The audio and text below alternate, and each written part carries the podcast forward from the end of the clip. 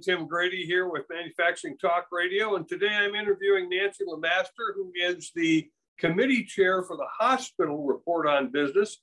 They actually have tracked and developed the Purchasing Managers Index for hospitals across the nation. And it's been a very interesting series that we've been doing with Nancy. Nancy, welcome back to the show. Well, thanks, Tim. I'm so excited to be here. We've had a really interesting June. Well, share with us. I see a number of 63.1, and, and I know what that means for manufacturing and for services. Share our audience what that means for hospital.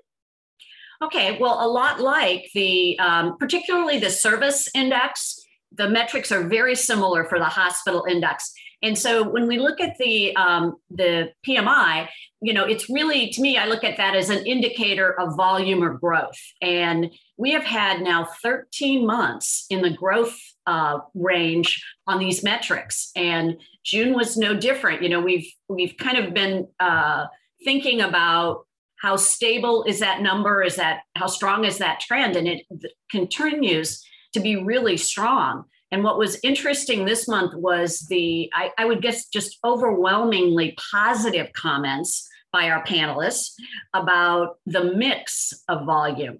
You know, we talk about that in hospitals that it's not just, you know, do you have patients? It's kind of what kind that impacts how they get reimbursed and get paid. So, um, even though there are some serious COVID hotspots and Delta variant out there, for the most part, our panelists in June saw a lot of elective volume and not so much COVID volume, and that was a very good thing for them.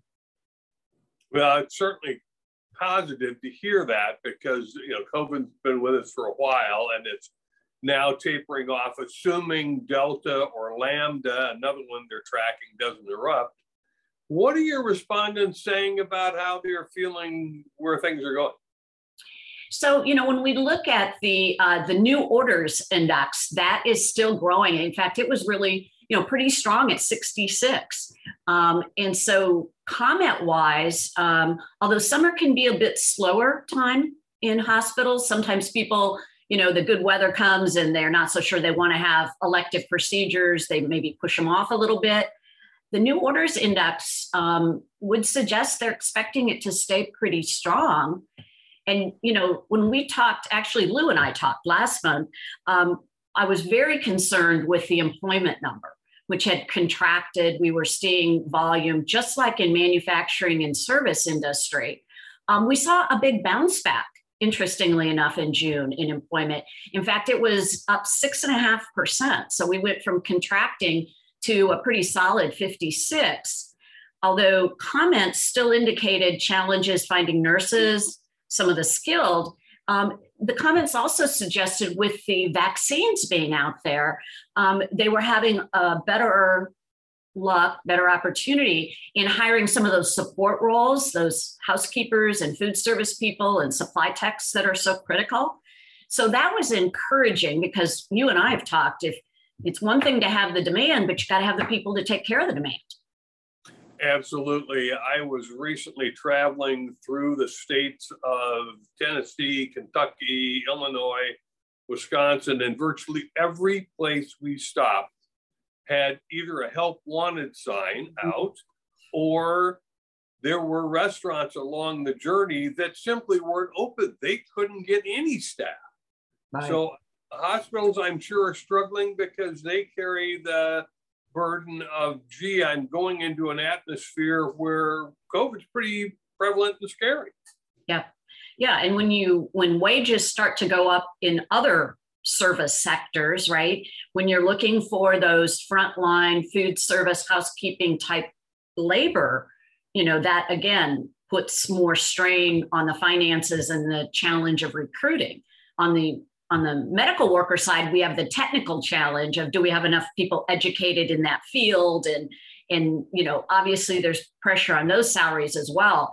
But you know, I see the, the financial pressure across the board on, on hospitals, just like other service industries and manufacturing for that matter. Well, a big shout out, by the way, to the people who work in hospitals behind the scenes, who clean the receptacles, who take away the medical waste and you know they, they just kind of do their job and we see the doctors and the nurses. Uh, they occasionally slip in and out of rooms and take care of things, and it's it's a courageous piece of work as well. Yeah, I, I used to joke and say I would ask people how many times in a hospital you get great outcomes and don't consume any pharmaceuticals or supplies. Those are mission critical. You have to have them, and those workers who stock the shelves and order and receive. I think that we've really seen that coming through the pandemic, how critical that work is.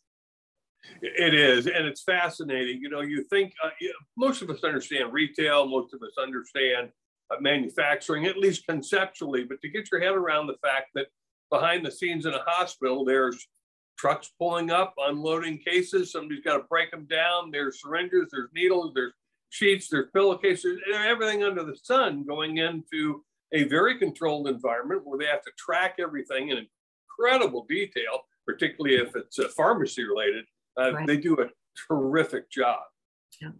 Well, the numbers on supplies in June um, really do continue to tell a story of how challenging it is for hospitals to, uh, I would say, optimize their supply chain. A lot continued with supplier deliveries are still slowing, and, and they've been at this, I think it was, I'm going to peek here for a second, um, 19 months the trend of slow supplier deliveries. Um, a lot of comments on back orders and product substitution.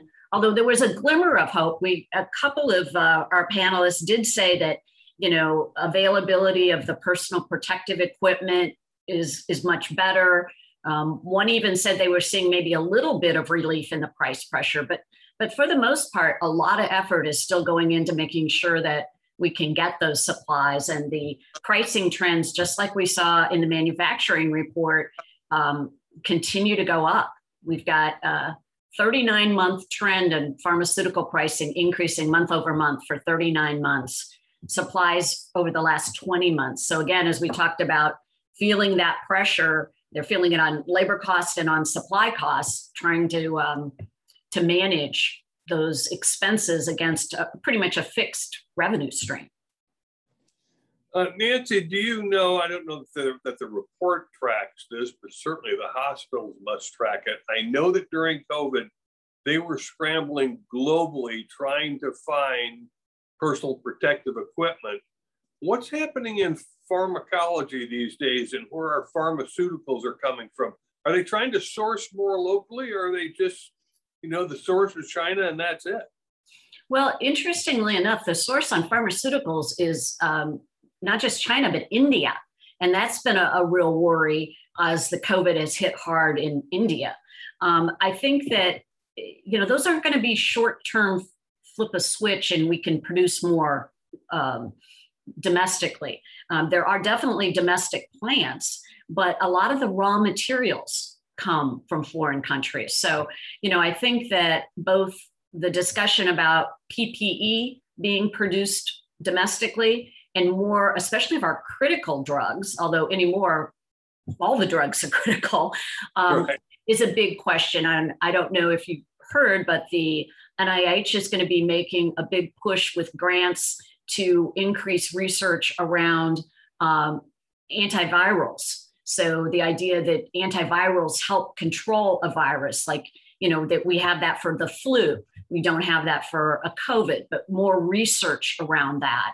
Um, and I found a really interesting article. Um, there was just an announcement that Ochsner, the system in, in uh, Louisiana, is launching a domestic PPE production plant. So here we've got a healthcare system um, trying to get into partnering with and getting into the business of production. Um, there's a coalition of hospitals that have also gotten together to try and do more domestic production of pharmaceuticals. So, you know, they say out of every crisis comes something good and innovative. And you now see hospitals really for the first time, unlike other industries, saying, hey, maybe we need to control more of the supply chain and actually get into the production end. So that will be interesting to watch. I think it's a smart move by the industry. Uh, definitely interesting to watch. What are some of the other aspects that you monitor in this report? And I know they're they're quite similar to the manufacturing and the services side. uh, that you can help explain so our audience understands this very interesting world of healthcare. Okay. Well, you know, I think one thing that we always take a, a close look at uh, in the other uh, reports is inventory, inventory level and inventory sentiment. And, you know, this is where you get some of those uh, indicators that you think, well, okay, we're just talking about the fact that it can be very difficult to get some of these supplies. But yet, on the other hand, um, hospitals are saying their inventory levels are too high and they're trying to burn them down. So we've got, you know, um, inventory levels have been, you know, for the about last five months, hospitals have been saying, hey, they're too high and we're contracting. So I think that, you know, like anything, it's it's the balance of inventory. So as COVID cases go down, you need less of certain types of PPE, but as your elective surgeries, let's say, go up, you have a different type of supply you need. So I think you know we're seeing um, the supply chain folks really trying to balance those inventories out. That helps a little bit with the slow deliveries, the back orders, that kind of thing, if they've got some inventory to draw on. But you know the question is going to be at what point have we whittled that down and now we've got to start building it back up and that has a little bit of impact on obviously on imports. We just talked about the fact that a lot of the PPE is coming from elsewhere. We saw imports go up a little bit this month as well. So um, a, a, challenging supply chain to balance because of the diversity of cases. You know, when others come into healthcare supply chain, they kind of say, well, where's your bill of materials?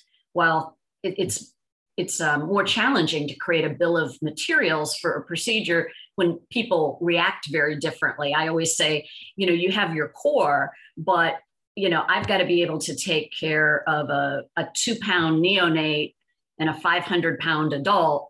And, and that's a lot of different inventory sizes and shapes and colors in between there. So it does make uh, the complexity of trying to make that efficient an ongoing challenge for the industry to get better and better at planning demand, managing the level of inventory. So that's an important thing I think that this report um, provides to the industry in terms of how, how healthcare is doing with that challenge. The hospital supply chain people are in the unenviable position of having a hard time predicting how to respond to something like COVID, which in January wasn't a big deal. By March, it was a serious issue. And all of a sudden, you need supplies uh, in certain areas that far exceed what you have. And I know the rural hospitals really struggle to try to find PPE as most hospitals did, but the rural people really were in a challenging spot. How are they doing now? Actually, the rural hospitals are, are kind of under siege again. If you're oh. watching any of the news, I, I live in Missouri and we get keep making the front page of the the New York Times with our high per capita COVID rate. Those have been very much in the rural areas. In those hospitals, we one of our hospitals in Springfield, Missouri, uh, you know, has run out of ventilators again. Um, the I think the thing that we saw happen that I hope continues is a lot more partnerships, a lot more willingness to loan equipment and people and help each other out and I think what you're seeing now, and it really depends on the Delta variant and the vaccination rate, is the surges we're seeing right now are tending to be rural. And a lot of the urban hospitals are, are stepping up. They're transferring equipment, drugs, you know, even people in some cases to help them. The challenge is if we don't contain this and it goes back into the urban areas again, then it, it, it puts that draw on the whole system. So, you know, a lot of focus on on watching this variant, even though, you know, in talking earlier, people were saying they're very positive about the the mix and the rebound of electives, et cetera. We know we've seen it before that can change in a heartbeat if if we start to get overrun with the COVID virus again. So um, yeah, it, it it definitely is a challenge, but I, I am proud of how well the industry has worked together um, AHRMM, you know, the professional organization for healthcare uh, supply chain folks, you know, has partnered with an organization called GHX, and they went through and they pre-screened all kinds of non-conventional um, suppliers and put that out for free to hospitals. Here, let us help you. Um, so I, I think that camaraderie has been again one of those little silver linings in this dark cloud and people really are reaching out and realizing they need those rural hospitals. We don't want them to close.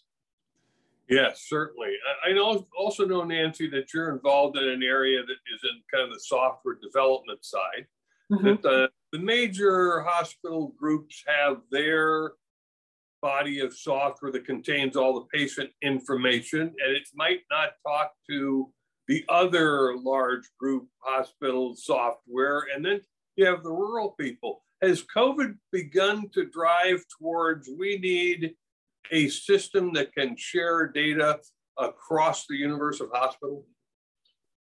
I think the interoperability challenge is, is very much there and, and was really highlighted. I um, was able to sit in on a webinar with the, the uh, Office of the National coordinator of healthcare IT out of Washington, D.C.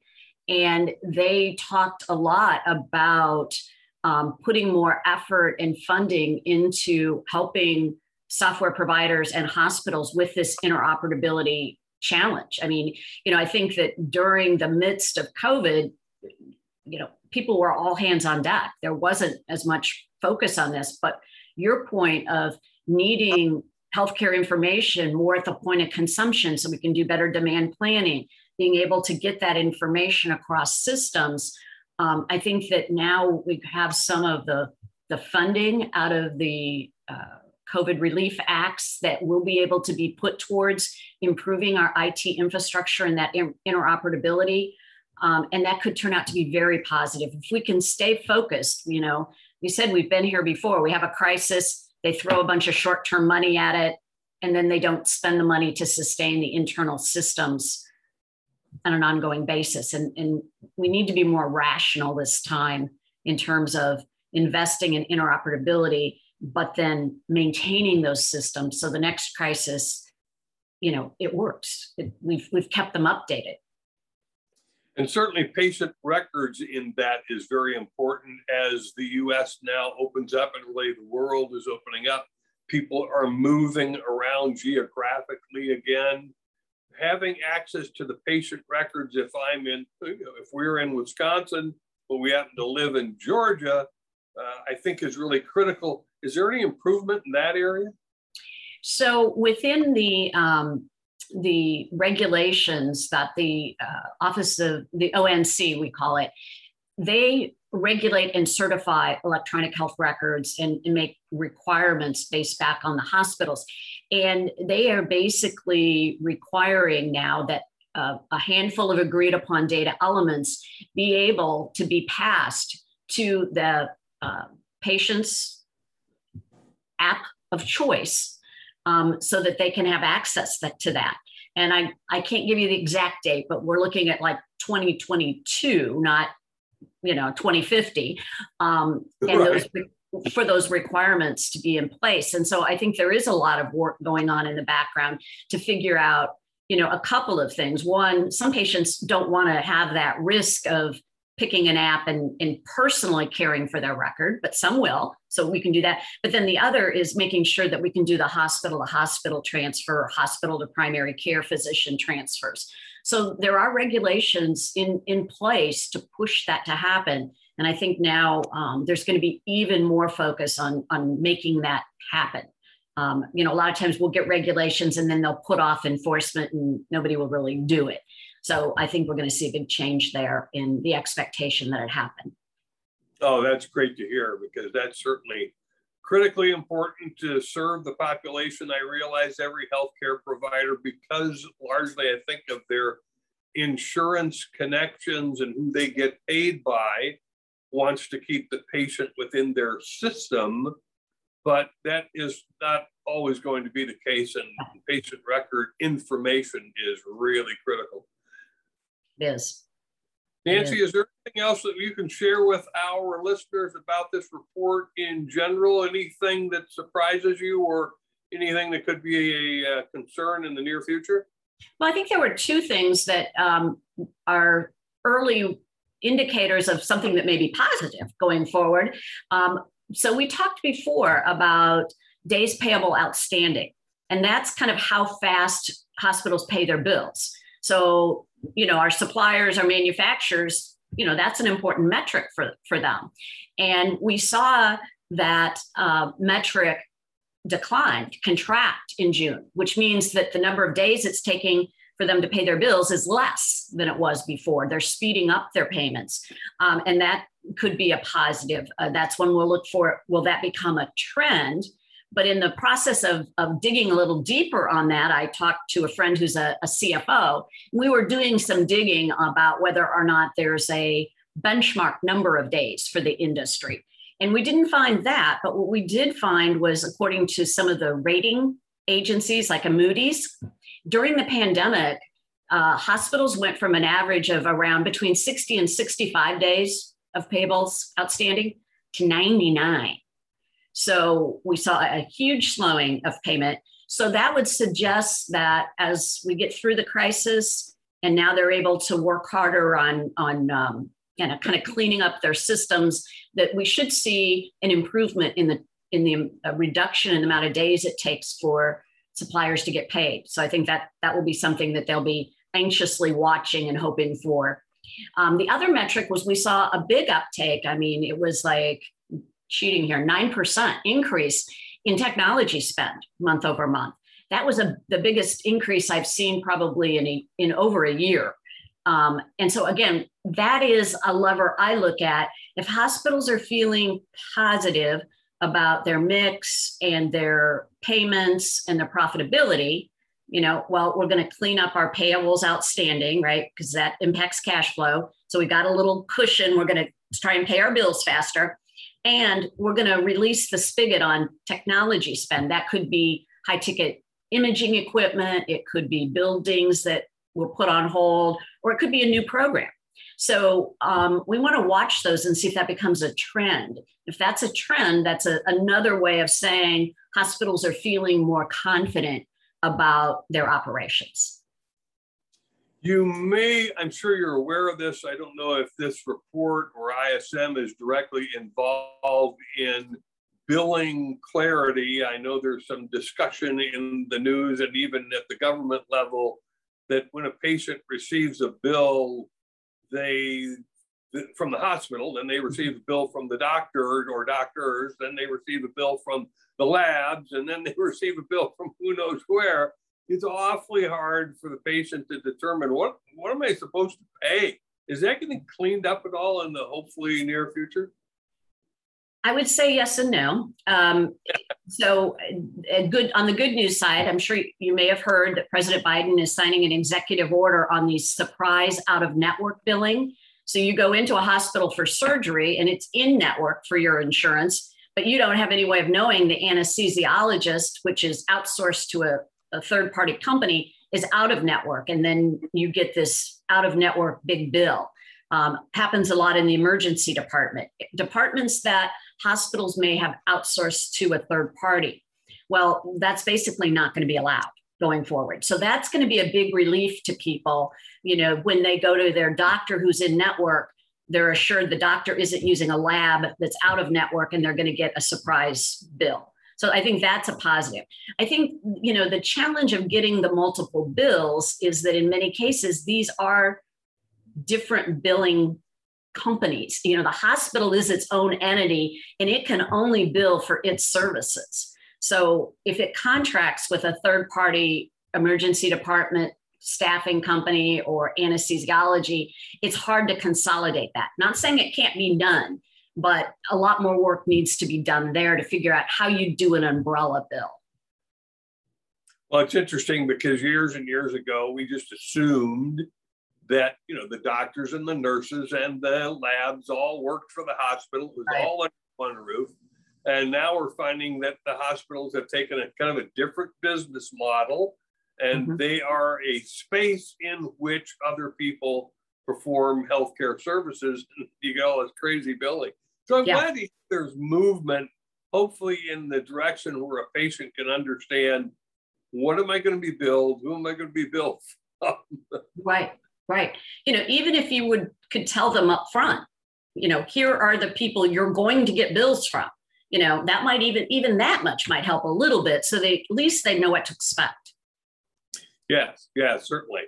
Uh, I'm sure it'll be hard to forecast. It's kind of like when you go in to get your car fixed and you think they're going to do an oil change, and then they call you up and say, "Well, yeah, but we need to change the spark plugs and we're going to change a bunch of belts and."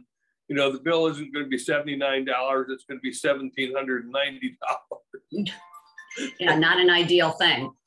Yeah, exactly. Well, Nancy, thank you so much again for being with us and sharing the hospital purchasing managers index report from us, that report on business from the Institute for Supply Management. And we encourage everyone to go to ismworld.org. You can tap into these reports.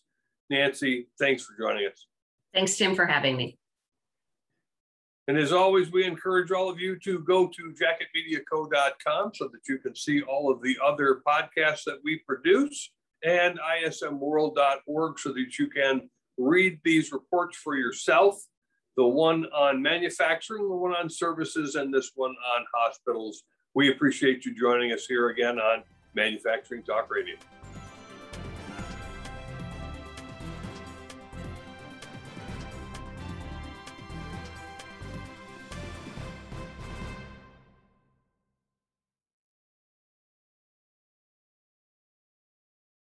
This podcast is a part of the C Suite Radio Network. For more top business podcasts, visit c-suiteradio.com.